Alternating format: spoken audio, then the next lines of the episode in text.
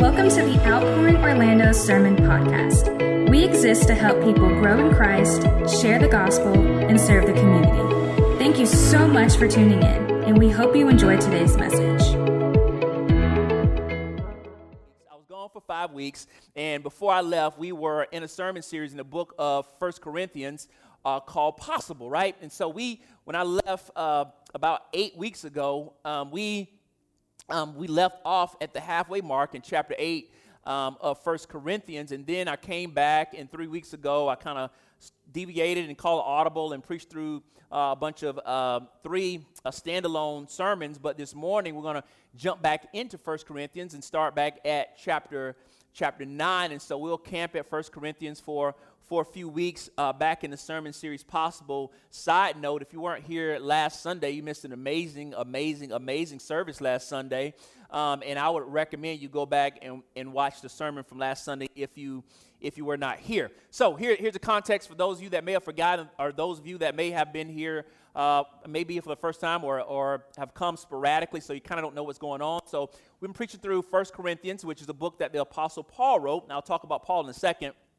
But he writes this letter to a church at a place called Corinth. Corinth is this tempestuous city. It's crazy. There's all sorts of temptation there. People come to Corinth to make it because success could be found in Corinth. People come there to climb the corporate ladder of success. And so the reason why we call the sermon series Possible, because in Corinth, because of all of the temptation that is in the climate and atmosphere in Corinth, it would seem like it's impossible to be a Christian. When I read through the book of Corinthians and read about Corinth in particular, it reminds me of our culture today. It's almost like Apostle Paul saw where we would be living, and he wrote back then for us to read now. And so I think it's very pertinent. And so because of all of those difficult climates and atmospheres in Corinth and idolatry, and here's the two things. People were hooked on sex and success in Corinth. People were hooked on sex and success. And so it was an atmosphere that was very hard to be a Christian. And so when Paul writes these letters, and we can read through some of this church was kind of immature. So we read some of this stuff, what he commands them to do, it can seem like it's impossible. But Paul writes to him because through Christ, all things are possible. When Jesus saves us, he doesn't just save us and say, hey, you're on your own, you got to figure this thing out. No, Jesus equips us and gives us everything that we need for life and godliness. And so the reason why we call it Possible is because when we see God's commands from now on, because we have the Holy Spirit, because we have God on our side, because Jesus is interceding for us, what we used to see as impossible, we can now see as possible. So no matter what your struggle is, no matter what your addiction is, no matter what thing you're stuck on, because of Christ and because of the Holy Spirit, it is no longer impossible to overcome. It's actually possible for us to overcome. In Jesus' name, amen. And so I want to say this at the outset, for those who may not be like Bible readers like that, and maybe you just kind of starting to come to church, and maybe you got saved recently, and so you don't really know the Bible that well and can't navigate through it.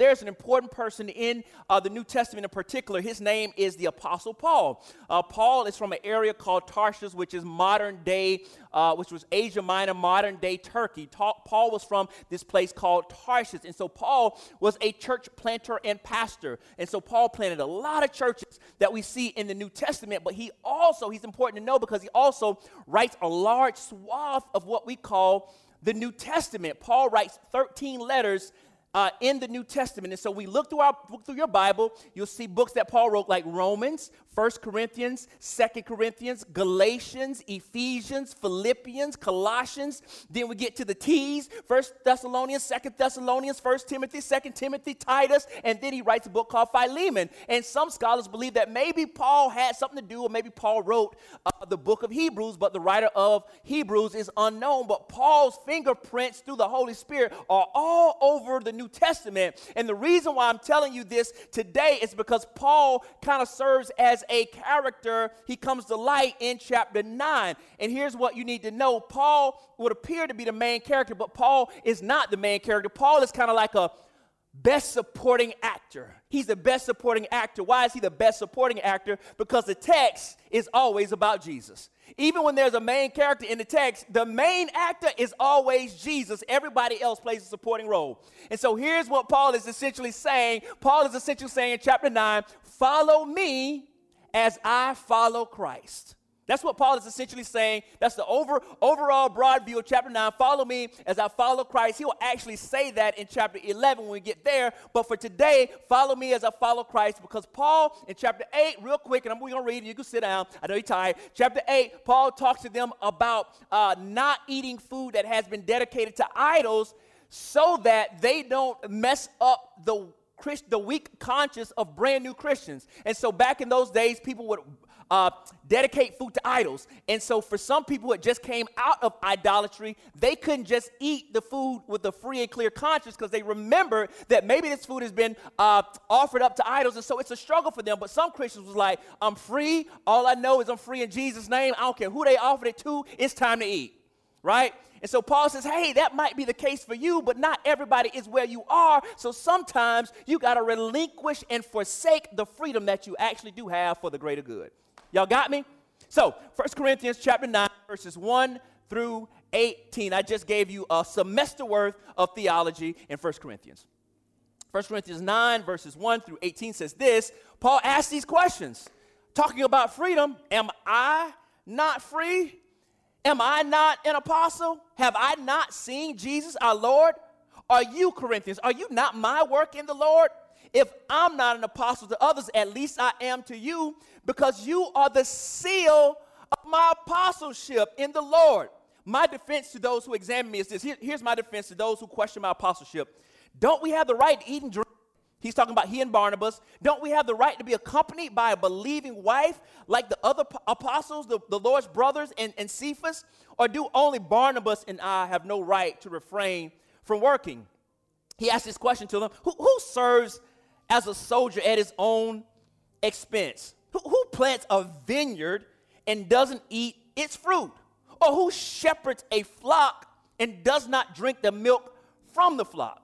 Am I saying this from a human perspective? Now, Paul's like, I got some biblical backing for why I need to get what I got to get. Doesn't the law also say the same thing? For it is written in the law of Moses, do not muzzle an ox while it treads out grain. Is God really concerned about oxen? Of course he is. But isn't he really saying it for our sake? Yes, this is written for our sake, because he who plows ought to plow in hope, and he who threshes should thresh in hope of sharing the crop. If we have sown, he's talking about the ministry workers, if we have sown spiritual things for you, is it too much if we reap material benefits from you? If others have the right to receive benefits from you, don't we even more? Nevertheless, we have not even made use of this right that we have. Instead, we endure everything so that we would not hinder the gospel of Christ.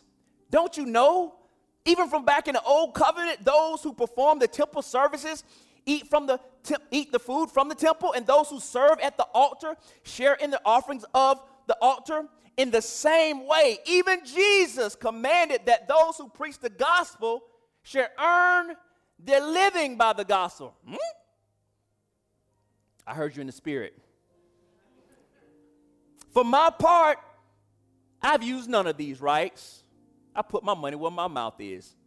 Nor have I written these things that they may be applied in my case. I'm not even asking for your money. For it would be better for me to die than to deprive me of my boast.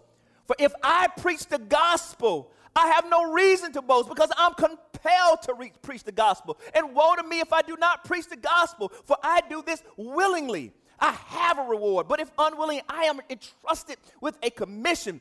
What then is my reward if I forsake my right to payment? My reward is to preach the gospel and offer it free of charge, and not make full use of my rights in the gospel. From the sermon series Possible, my sermon title this morning is Gaining by Losing. Gaining by Losing. Let us pray. God, we come to you today, Lord, in need of your help. Our prayer today, God, is that your presence would be with us. We pray that your son Jesus would be lifted up in preaching today, God. We pray that we would see him in a new way, God. We pray that through the Holy Spirit, transformation would take place in our lives, God. We pray that today you move us a little closer in Christ-like conformity. We pray today, God, that you would make us more like your son, Jesus. We pray today that he gets all glory and all honor. I pray today, God, that we will grow in Christ-like maturity today.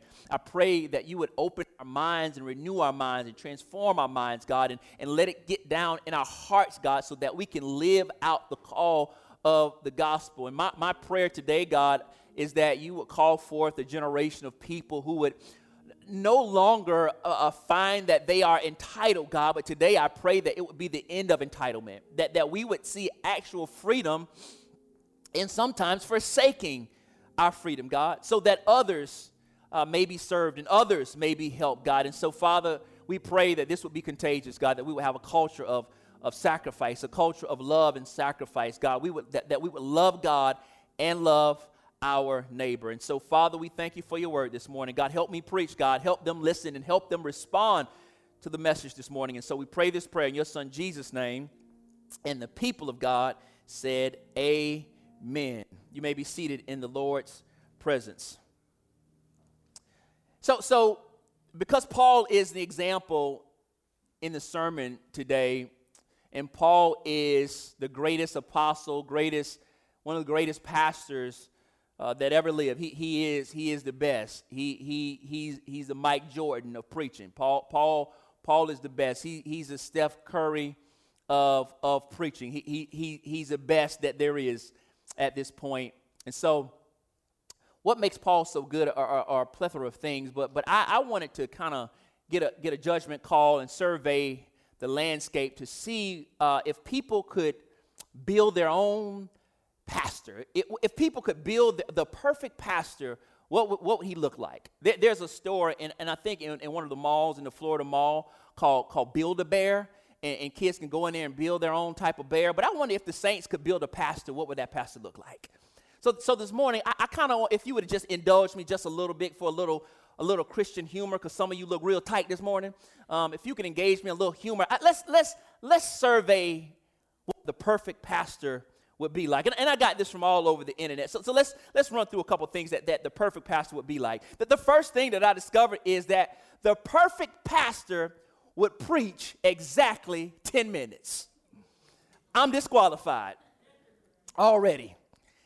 He may actually mention sin, but he never hurts anyone's feelings and he never steps on anyone's toes. We feel just as comfortable coming in as we do going out.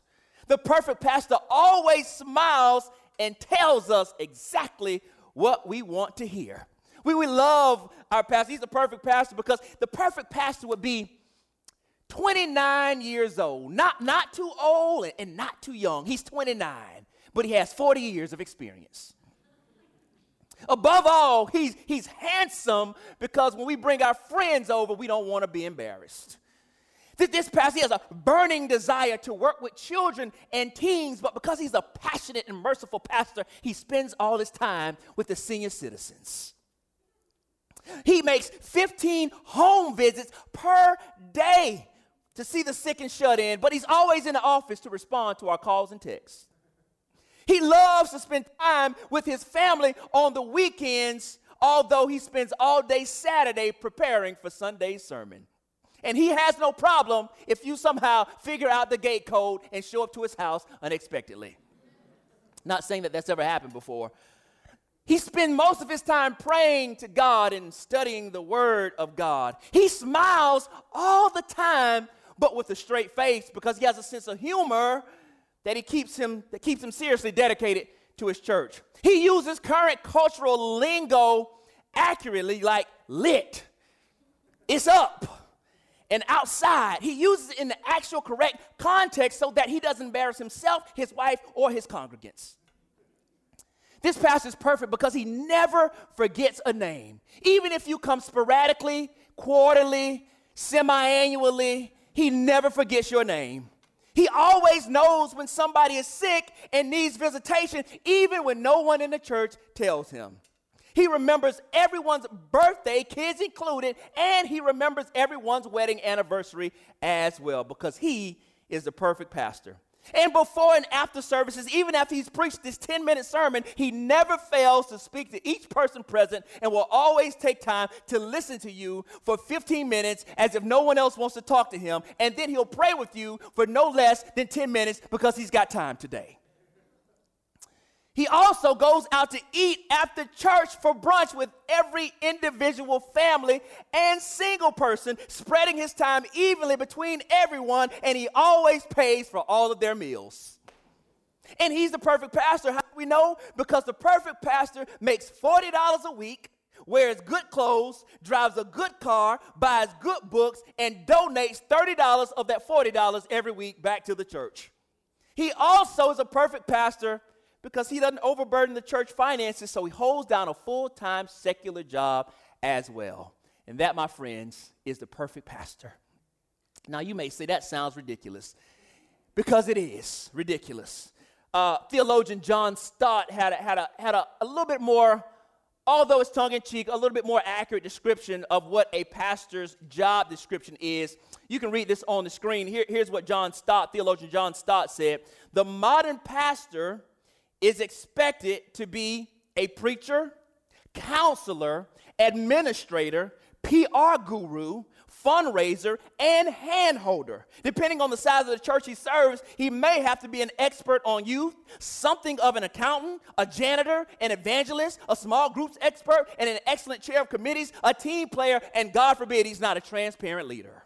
John Daniels added this onto it. He's also a wedding officiant, a eulogy giver, a human resource officer, and a visionary for the entire church. And above all those reasonable and very unreasonable expectations, there are only two significant things that a pastor must be and do. And I want to give you these in case you ever leave this church and go find another church. Here's what you should look for in a pastor, in the pastor's most important job in the job description. Number one, he must preach the word of God. Number one, he must preach the word of God. And number two, he must be an example to the flock of God. So let me give you those two things and make it clear and plain for you. Number one, he must be a faithful expositor of the word of God. And number two, he must be a faithful follower of Jesus. Number one, he must be a faithful expositor of the word of God. And number two, he must be a faithful follower of Jesus. And I want to say this in all seriousness, no pastor is perfect. If you're looking for the perfect pastor, you will never go to church. There is no such thing as a perfect pastor. He is made in God's image, but he is just as flawed as you are. He is not perfect, but however, he should serve as a model and example of what it means to pursue Jesus. It has often been said that people learn much more from a minister's life, perhaps even more than from his words. Let me say that again. It has been said that people learn much more from a minister's life, perhaps even more than from his words. And oftentimes, the example of the pastor, the example of the minister comes by the unseen and unsaid sacrifices that they make for the sake of the message and the mission. Oftentimes, the example comes by the unseen and unsaid sacrifices that they make for the sake of the message and the mission. And this is what we have here in the text today with the Apostle Paul. Here's what Paul is doing. Here's the crux of the text. He is forsaking his own God-given freedom and relinquishing a right because he has a passion for the lost and for his brothers and sisters in Christ. Here's the crux of the text. I'll say it again so you understand. Paul is forsaking his own God-given freedom and relinquishing a right because he has a passion for the lost and his brothers and sisters in Christ. Here's the context for the present text. The context is found in chapter 8, and Paul has challenged the Corinthian Christians to forsake their freedom to eat certain food that they knew had been sacrificed to idols, so that they would not hinder other new Christians who struggled with eating food that was sacrificed to idols. And so here's what you need to know. Although they were free in Christ, eating idol food for newer, weaker Christians It was messing with their conscience. They had just been brought out of idolatry, and they remembered how oftentimes in their culture, people would offer up foods to the gods, to the idols who really didn't exist. They offered food up to the idols. These people were delivered from idolatry. They turned from idolatry and turned to Christ Jesus. And so because of where they came from, it still wasn't easy for them to have the knowledge that somebody offered food to idols and for them to still eat it, although they were free. For some Christians, although they had been free, they were saved, they had no problem. They didn't care that food had been offered to idols. They said, you know what? I'm going to pray for it. It's blessed. It's good. In Jesus' name, let's eat.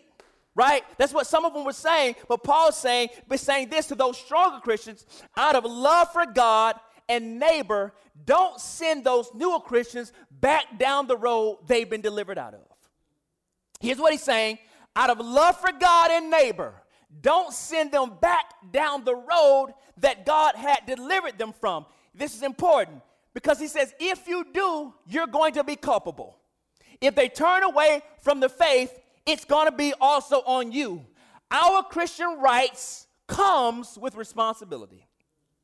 So if God has given us rights, he's given us freedoms to do certain stuff, they come with a certain responsibility. So for their sake, relinquish your right and forsake your freedom. Here's the key point in 1 Corinthians chapter 8, verse 13. Here's the context. Here's what Paul said at the end of it. Paul said this. He makes an emphatic statement. Therefore, if food causes my brother or sister to fall, I will never eat meat again. Paul says if it gets in the way of somebody else not receiving or growing in Christ, I will never eat meat again. I will never have a piece of chicken again. I will never eat a steak again. I will never have a pork chop again. I will never eat bacon with my eggs and potatoes and toast and pancakes and my waffles at First Watch ever again. I felt Paul in that.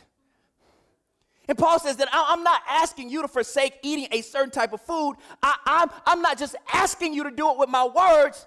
I will show you with my life. I myself will serve as a model of what it means to forsake food, although I have a right to it. And what is Paul talking about? Paul forsakes his right to receive pay and provision for his ministry work. Paul is forsaking his rights. He's forsaking his freedom to get paid for his ministry work in order not to be a hindrance to someone else getting saved or growing in Christ. And so when Paul made this statement, it posed a serious question to Paul's apostleship. So let me say this. The word apostle means sent one, right? And so apostles in the Bible, a biblical apostle is someone who actually saw, interacted with the resurrected Jesus. I want to say, biblically speaking, an apostle is someone who has interacted with, who has seen, experienced the resurrected Jesus. Now, I know you got questions in your head thinking, I've seen like 7,000 apostles out there. A biblical apostle is someone who has encountered the actual resurrected Jesus. But Paul's apostleship was called into question because he refused to take payment from the Corinthians. He refused to take payment. And so that's why he says, am I not free? Am I not free to give up my rights? Am I not an apostle? Have I not seen our Lord Jesus? Are you not my work in the Lord? And so Paul's refusal to receive payment and work a regular job at his own behest, he does this so that he doesn't become a hindrance to the church in the Corinthians or the Christians at Corinth. And so they were calling his apostleship into question because he refused to take money. He gave up his rights, and so people question his apostleship. If you're an apostle, you should get paid. If you're an apostle, you should be making money. If you're an apostle and God has commanded that you get paid, you need to get paid. And Paul's saying, no, I relinquish those rights because I don't want to be a hindrance to somebody who thinks that preachers make too much money. So Paul, what does he do? He works a regular job, not as a Starbucks barista, but he works a job as a tent maker. Acts chapter 18, verses 1 through 4. Let's look at this. This is Paul's occupation. He says this, after this, he left Athens and went to Corinth, where he found a Jew named Aquila, a native of Pontus, who had recently come from Italy with his wife Priscilla, because Claudius had ordered all the Jews to leave Rome. And so Paul came to this couple who was in business as tent makers. And since they were of the same occupation, tent makers by trade, he stayed with them and worked. Paul stayed with Aquila and Priscilla, and he worked as a tent maker. And then he did that at night, and then in the day, he reasoned in the synagogue every Sabbath and tried to persuade both Jews and Greeks. So you have a man working a full-time job at night and doing full-time ministry work during the day. So Paul is working double duty. He's doing ministry, but he's also working a regular job. And so this idea of a tent maker, you might be thinking, oh, that sounds cool. Like you put up a little tent, put a little thing in the ground, put a little thing around here. Tent is already made because you call one of the local stores and you just hang up a blue tent. We had one in our family reunion. That's what you're thinking. It's not the same thing. Tents in those days were made of hard, tough leather. They were very heavy to handle. Typically, when you was working with this leather, they had a foul, nasty smell to them. They made your hands all stained up and dirty. And so when you saw Apostle Paul, you might have saw a man who had these stained, dirty hands from working with the tents. And so he was working and building tents and repairing boots and repairing saddles that people would put on the donkeys. And so Paul is working this hard, arduous job outside doing manual labor. And they're like, dude, you can't be apostle if you're working that job. You can't be, because apostles would never get dirty. They would never work another job. And so people despised and rejected Paul because manual labor to them in that culture, in the Greco-Roman culture, was reserved for slaves only. And so Paul, although he's a servant of Christ, he's doing manual slave work. And they were questioning if he was an apostle or not. And Paul is like, dude, am I not free? Am I not an apostle? Did you forget my Damascus Road experience? If you want to learn about Paul and it's called a ministry, go to Acts chapter 9. We're not going to read it, but Paul is on the road to Damascus. Paul is a murderer. He kills Christians. He hates Christians, and he hates their God. And so Paul wants to get rid of all Christians, and then he's traveling down the Damascus Road, and God knocks Paul off his high horse. Paul surrenders to the Lord. He goes blind. God sends a man to go get Paul and says, God has called you to be the mouthpiece to the Gentiles. I'm calling you, Paul, a Jew, to preach to those who are not Jewish. And this is Paul's call on the road to Damascus. And Paul is saying, you know who knocked me off my high horse on the road to Damascus? The Lord Jesus did. And here's further proof that I actually am an apostle. You are the seal of my apostleship. The simple fact that you heard the gospel, that you responded to the gospel, that you are a church now, that you've been saved and set free in Jesus' name is because God sent me to preach to you. If you're a Christian, you're a Christian not because of me, but because God sent me to you. God sent me into wicked, crazy, sinful Corinth to preach the message of the good news about what Jesus has done to save and forgive sinners, and you responded to it, and now you got the audacity to question my credentials? You wouldn't be a Christian if God didn't send me to you. So you are my work in the Lord. You are my work in the Lord, and the same freedom you have, I have too. If you free, then I surely am free. And so Paul is saying, I have some freedom and some rights too. And he says these things in verses 3 through 6. He says, don't we have right to eat and drink? Don't we have a right to eat and drink? Don't we have a right to be accompanied by a believing wife like other apostles? Don't we have a right to refrain from working? Paul is saying, if I came and labored among you and preached and taught and trained and discipled and exercised patience and grace with you new Christians, don't I deserve to be rewarded for my labor?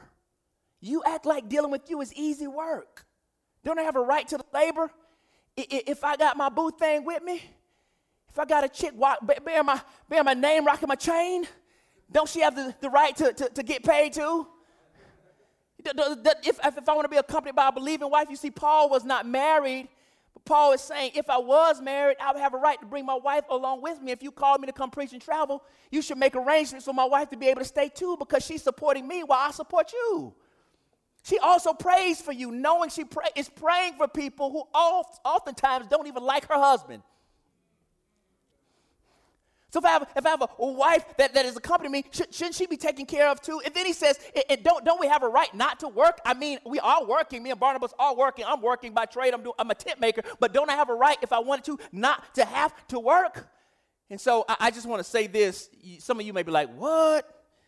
Getting paid to be in church?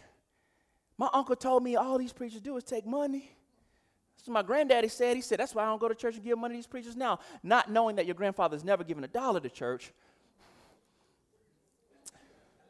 You know it's the ones that never give anything that's always talking about why they don't give to churches. If Jesus himself came, you wouldn't give anyway.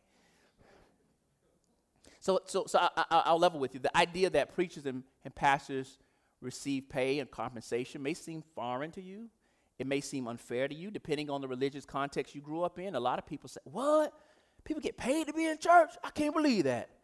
And some people are perplexed by the thought because, you know, everything in church is free, right? You know, church is free. It's like a religious organization, so everything is free. It's not really serious. All we do is show up on Sunday morning, get a little book. He open and read a couple passages. He probably jot down a couple things on the way to church, but that's it, right? He don't actually study that thing, right? He's not like interpreting Greek, Hebrew, and Aramaic, is he?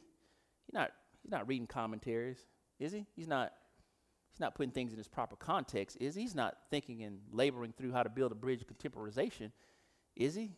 He's not doing FCL, fail, condition, focus, when he's preaching, is he? And showing how the gospel, the good news, applies to that, is he? He's not trying to draw the line of the tapestry through the Bible and see how it all fits together in the picture and then break it all down and edit it all up and explain it to you so that you can receive it and it be palpable to you and understandable. He's not doing that all the week. I mean, he just shows up on Sunday morning and makes it up. I mean, that is probably true for a lot of pastors.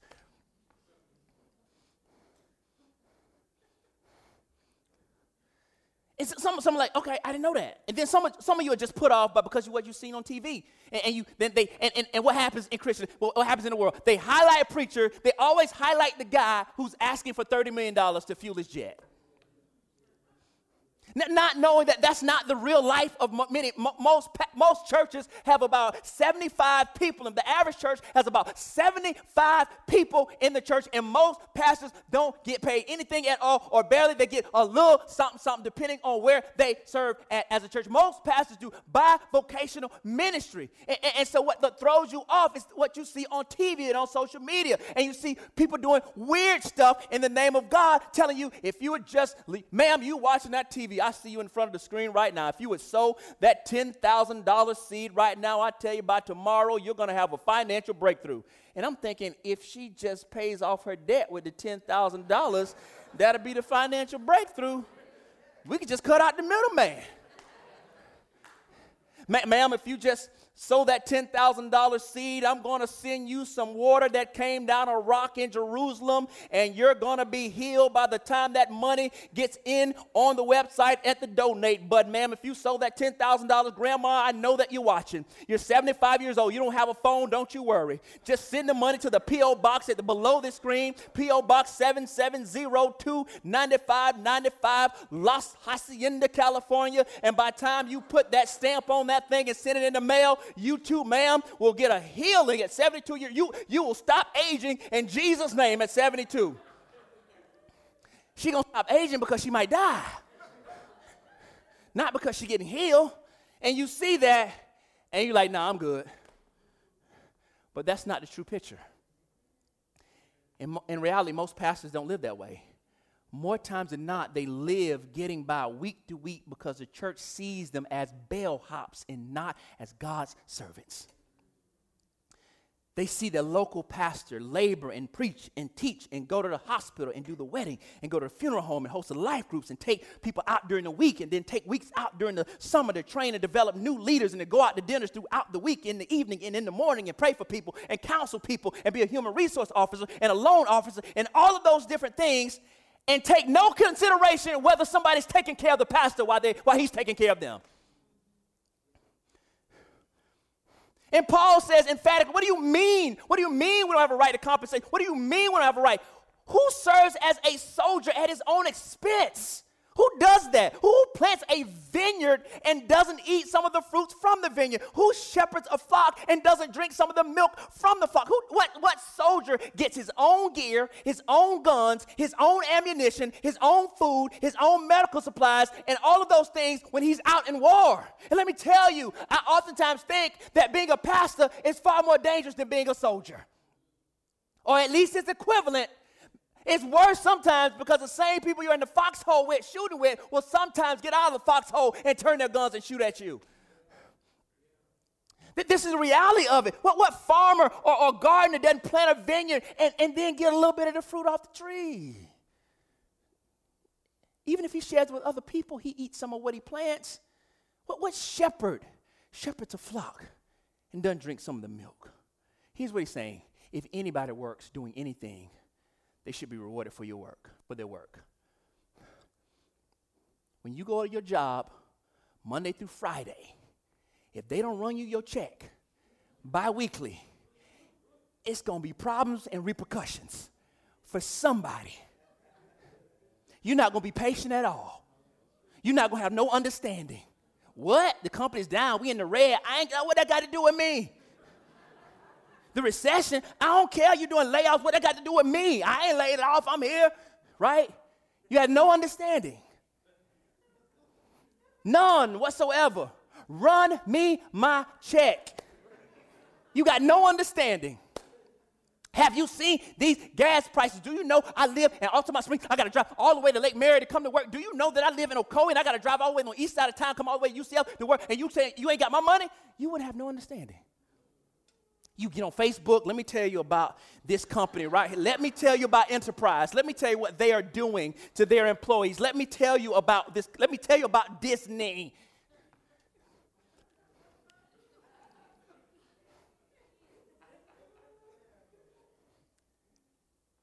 But when it comes to you, to the people who serve you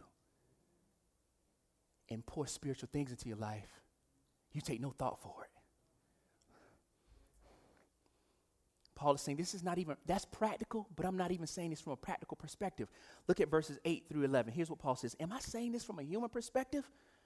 Doesn't the law also say the same thing? He's talking about the law of Moses, the law of God in the Old Testament. For it's written in the law of Moses, do not muzzle an ox while it treads out the grain. You know, they used oxen back in those days to tread the grain, to go and get the grain so people could eat. But who dare would put a muzzle on the ox? The ox was going to eat some of the same grain that he was treading. That's why he says don't muzzle an ox. And Paul says in verse 10, is he really saying it? Is God really concerned about oxen? Of course God is concerned about the animals. But really, isn't he really saying it for our sake? Paul says, yes, this is written for our sake, because he who plows ought to plow in hope. And he who threshes should thresh in hope of sharing the crop. If we have sown spiritual things, is it too much if we reap material benefits from you? Paul said it's not just practical, it's biblical. And he references Deuteronomy 25, do not muzzle an ox while it treads out the grain. And this ox is a brutish animal who does all of this hard work and labor. But the ox at times was able to eat some of the grain that the ox was treading, right? And if God is saying, hey, make sure that the animal can eat while he's working, shouldn't the one who labors spiritually eat while he's working too? Shouldn't he have an anticipation to share in some of the harvest? Shouldn't he? Even back further in the Old Testament, in the temple, in those who served at the altar, they shared, the priests and those who worked in the temple and served at the altar, they ate from what was provided from them by the people. Jesus sent out his disciples in Luke chapter 9, but then when it gets to chapter 10, he then sends out the 72 disciples. He sends out the 12, and then he sends out the 72 in Luke 10. And Luke 10:7, look at what it says. Jesus says this to his disciples, remain in the same house. He said, go out and preach the gospel, do everything I told you to do, eat and drink what they offer. Here's what Jesus says, for the worker is worthy of his wages. I'm giving you the biblical justification, and when people in your family ask you, oh, what pastor shit? No pastor shouldn't get paid. There's biblical precedence for it, meaning you are entitled to be taken care of for preaching and teaching. Galatians 6:6 says this, those who are taught the word of God should provide for their teachers, sharing all good things with them. Here's what Paul said to his son in the faith, Timothy, who pastored the church at Ephesus. 1 Timothy 5, verses 17 through 18 says this. The elders who are good leaders are to be considered worthy of double honor, especially those who work hard at preaching and teaching. For the scripture says, do not muzzle an ox while it's treading out the grain, and the worker is worthy of his wages. He says double honor. That means great respect for what he does, but it also means financial remuneration. It means that they should also, they should receive your applause. You should pat them on the back. You say, that's a good sermon. I was really encouraged. That was really great what you did. I love what you said. It helped me grow my faith. Those are all warm and wonderful things. Those are great things. But then he got to eat too.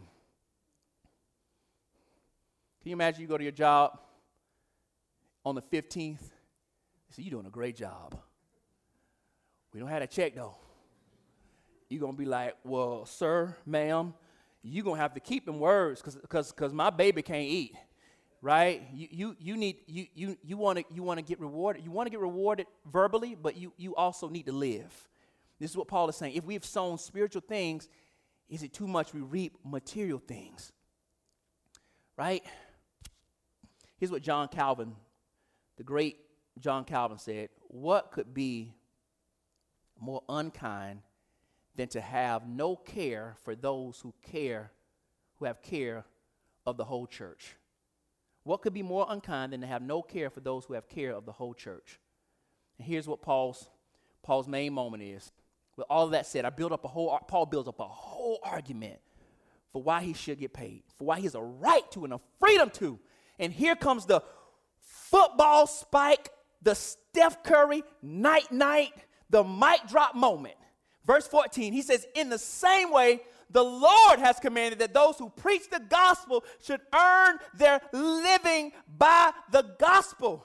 And Paul says, if I am suggesting you to deny yourself and forsake your freedom for the sake of others, I am willing to do the same thing. I'm asking you to relinquish your rights to eat food that may have been sacrificed to idols so that it doesn't hinder weaker brothers and sisters in the Lord, or forsake your freedom to drink, or freedom to listen to certain music, or freedom to go in certain environments so that it doesn't hinder the gospel from growing in the hearts of some. And I am willing to do the same thing. I am willing to forsake and relinquish my rights to receive compensation so that the gospel won't be hindered. I have a right. I'm entitled to it, but I would deny what I have a right to for the sake of the gospel, for the love of those that God has called me to. I'll forsake my freedom and relinquish my rights willingly and voluntarily.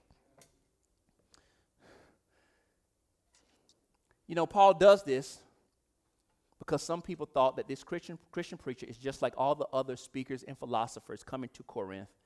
They come in, they sell us a bill of goods, shake the people down for money, and then get out of town and on to the next. So Paul is like, I won't do that. If that gets mixed up with the Christian message and people can't differentiate between the philosophers of the day who shake people down and the Christian preacher who is called and sent by God, I will refrain my right from receiving payment so that the gospel of Jesus Christ will not be hindered. He says in verse 12, if others have this right to receive benefits from you, don't we even more? Nevertheless, although I need to get paid. Now, mind you, Paul, single Paul. Paul don't have a wife. Paul don't have no kids. So it's different, right?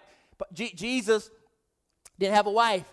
Jesus didn't have no kids. Jesus really didn't need to get paid a lot because Jesus died when he was 33 years old. If you knew you were going to live only to be 33, you don't really need a lot of stuff anyway, do you?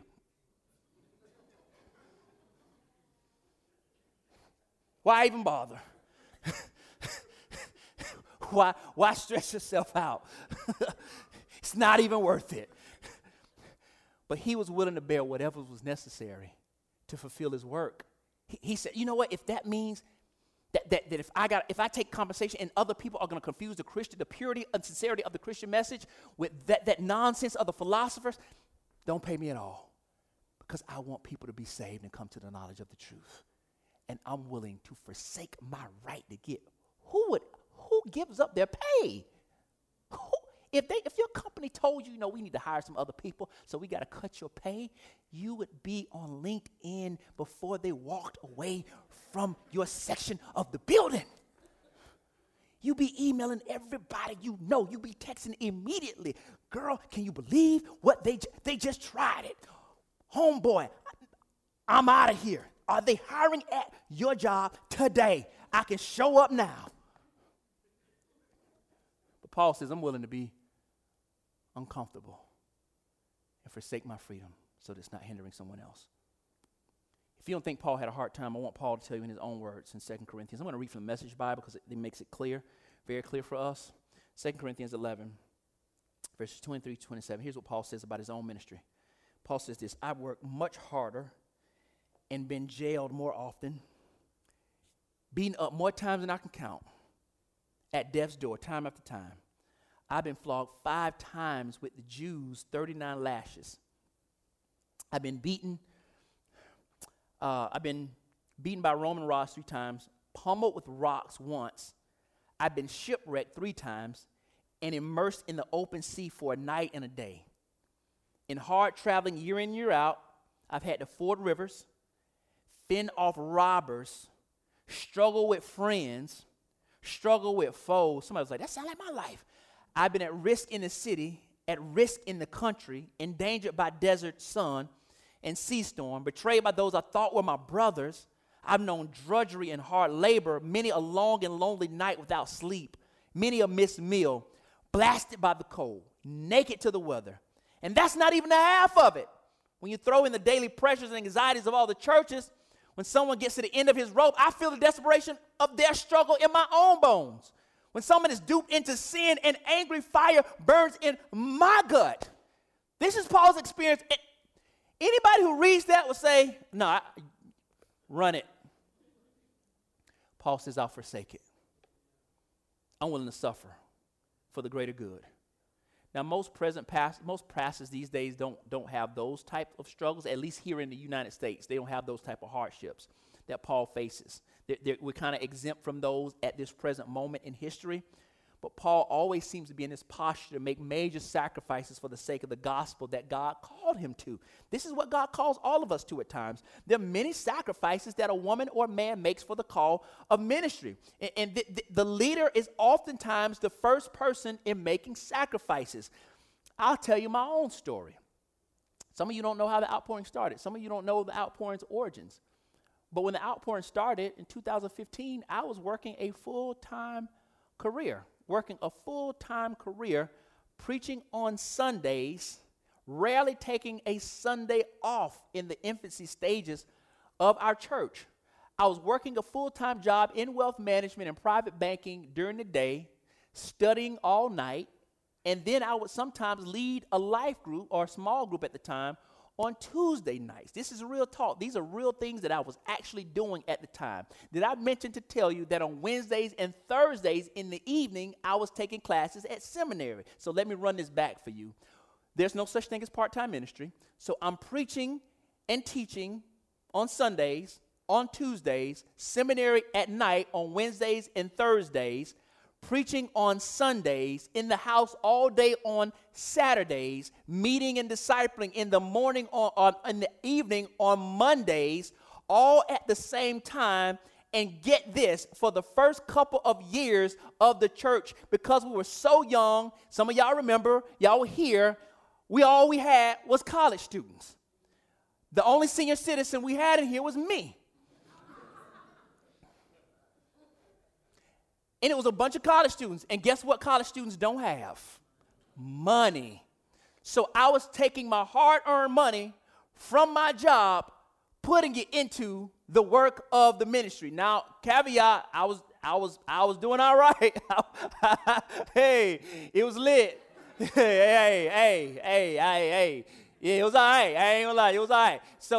But I'm taking this money and making sure that we're able to survive. I'm making sure that we're able to pay the rent. I'm making sure that we have access to everything that we need as a ministry, whether that's buying flags and buying banners or other different things is coming out of the pocket because we don't have a lot of money in the ministry. But guess what? When I started the outpouring, that wasn't my first time in pastoral ministry. I'd served at another church for a few years as an elder and as a pastor in that church. And guess what? For 6 or 7 years of my pastoral ministry, I never took one dime. Never took one dime. And guess what? Guess what? I don't regret one single solitary second of it. You know why I don't regret it? Because today you're here. We survived. You got a church to come to. People have gotten saved. People have gotten set free. People have grown in Christ. I would willingly do it all over again for the sake of the gospel. I'm not God. I'm not Jesus. I'm not Paul. I'm not saying I didn't do it with tears. I'm not saying I didn't do it and sometimes asking myself, what the heck do you think you're doing? I'm not saying I didn't do this sometimes, but when I look at all the beautiful people, seeing all these people when they were just babies in college, acting a fool in college. I pointed over there on purpose, acting crazy in college, just wilding out for no reason at all. When I see them grow and mature and become husbands and wives and graduates and master's degrees and successful in careers and serving in ministry, I boast in the Lord. God, thank you for everything that we've done. Thank you for the sacrifices that we made, because it was all worth it. It's all worth it. All worth it. And you're thinking, man, that sounds crazy. That's why it's called a calling. That's why it's calling a calling. More times than not, there's a burden to give up things for the sake of others. He says, as an apostle, I have a freedom, but I'm going to use my freedom to relinquish my right to receive support. That's how serious I am about people getting saved. Why did Paul do that?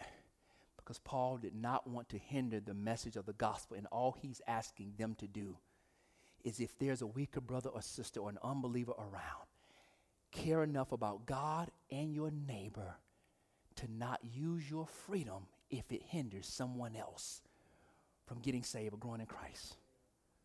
That's Paul's whole point. Sometimes we will have to give up things. That's the call to follow Jesus. Look, hey, you that food come out, even if it's offered and sacrificed to idols, you like, hey, man, I said grace over this thing.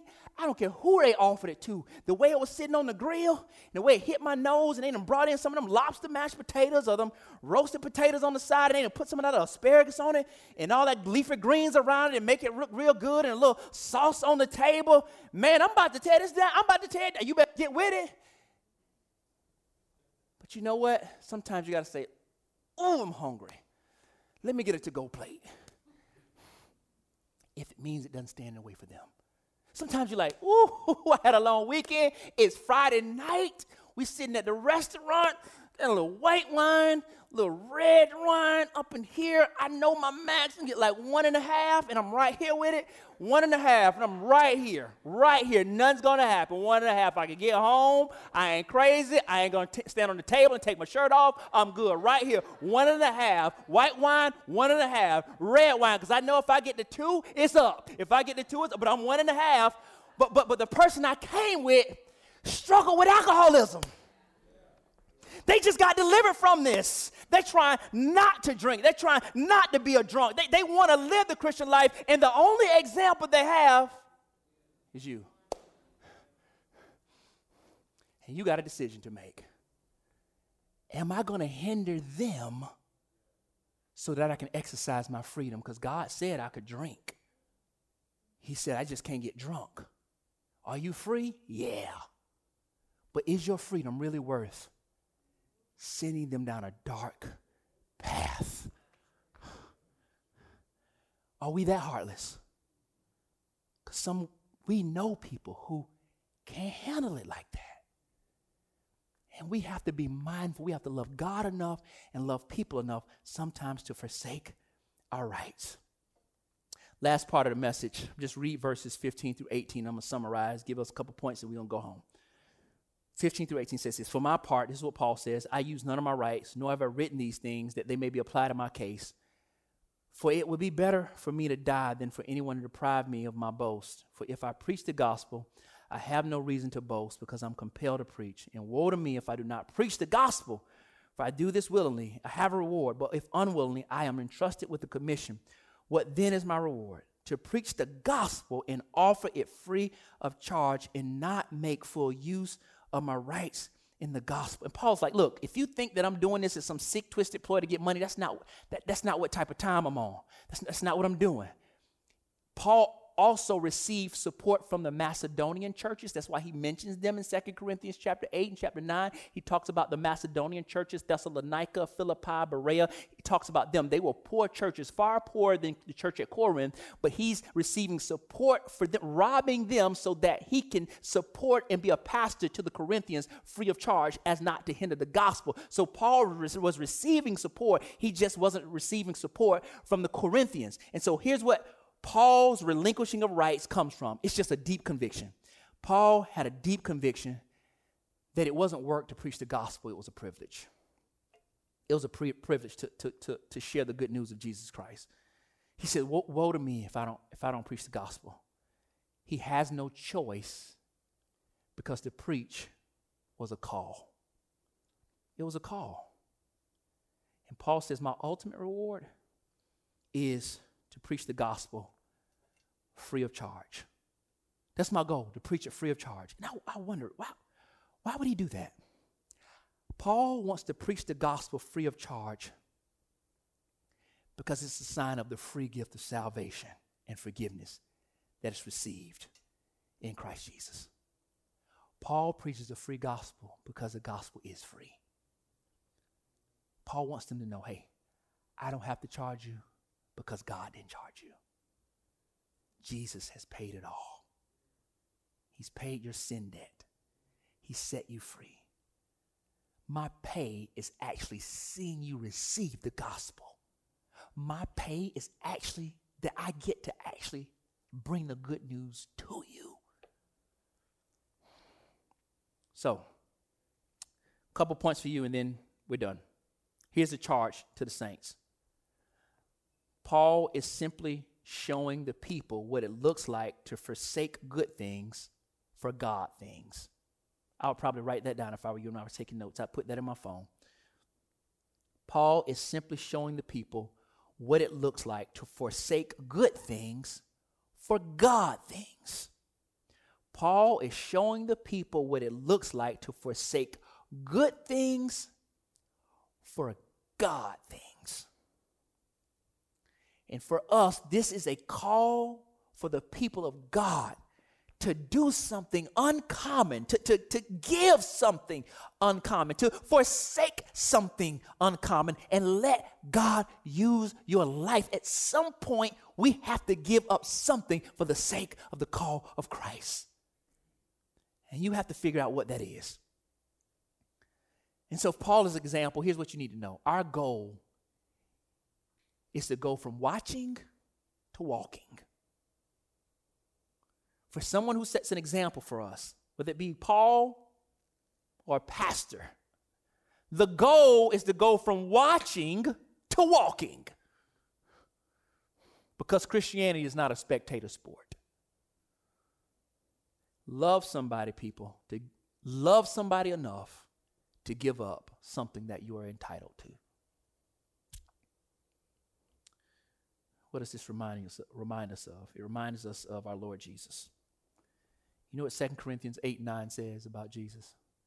It says this, for you know the grace of our Lord Jesus Christ, that though he was rich, yet for your sake he became poor, so that you, through his poverty, might become rich. He's not talking about money. He's talking about spiritual riches. And we all have spiritual riches because Jesus was willing to take on our poverty, our sin. We were spiritually bankrupt, but because of Jesus dying on the cross for our sins, we're all spiritually rich. What are the riches? Forgiveness, grace, mercy, love, self-control, freedom, peace, joy, a sound mind, purpose, identity, assurance, security, heaven, God, all ours because Jesus was willing to relinquish his own rights for our sake. What is our response? To do the same thing for somebody else. Let us pray.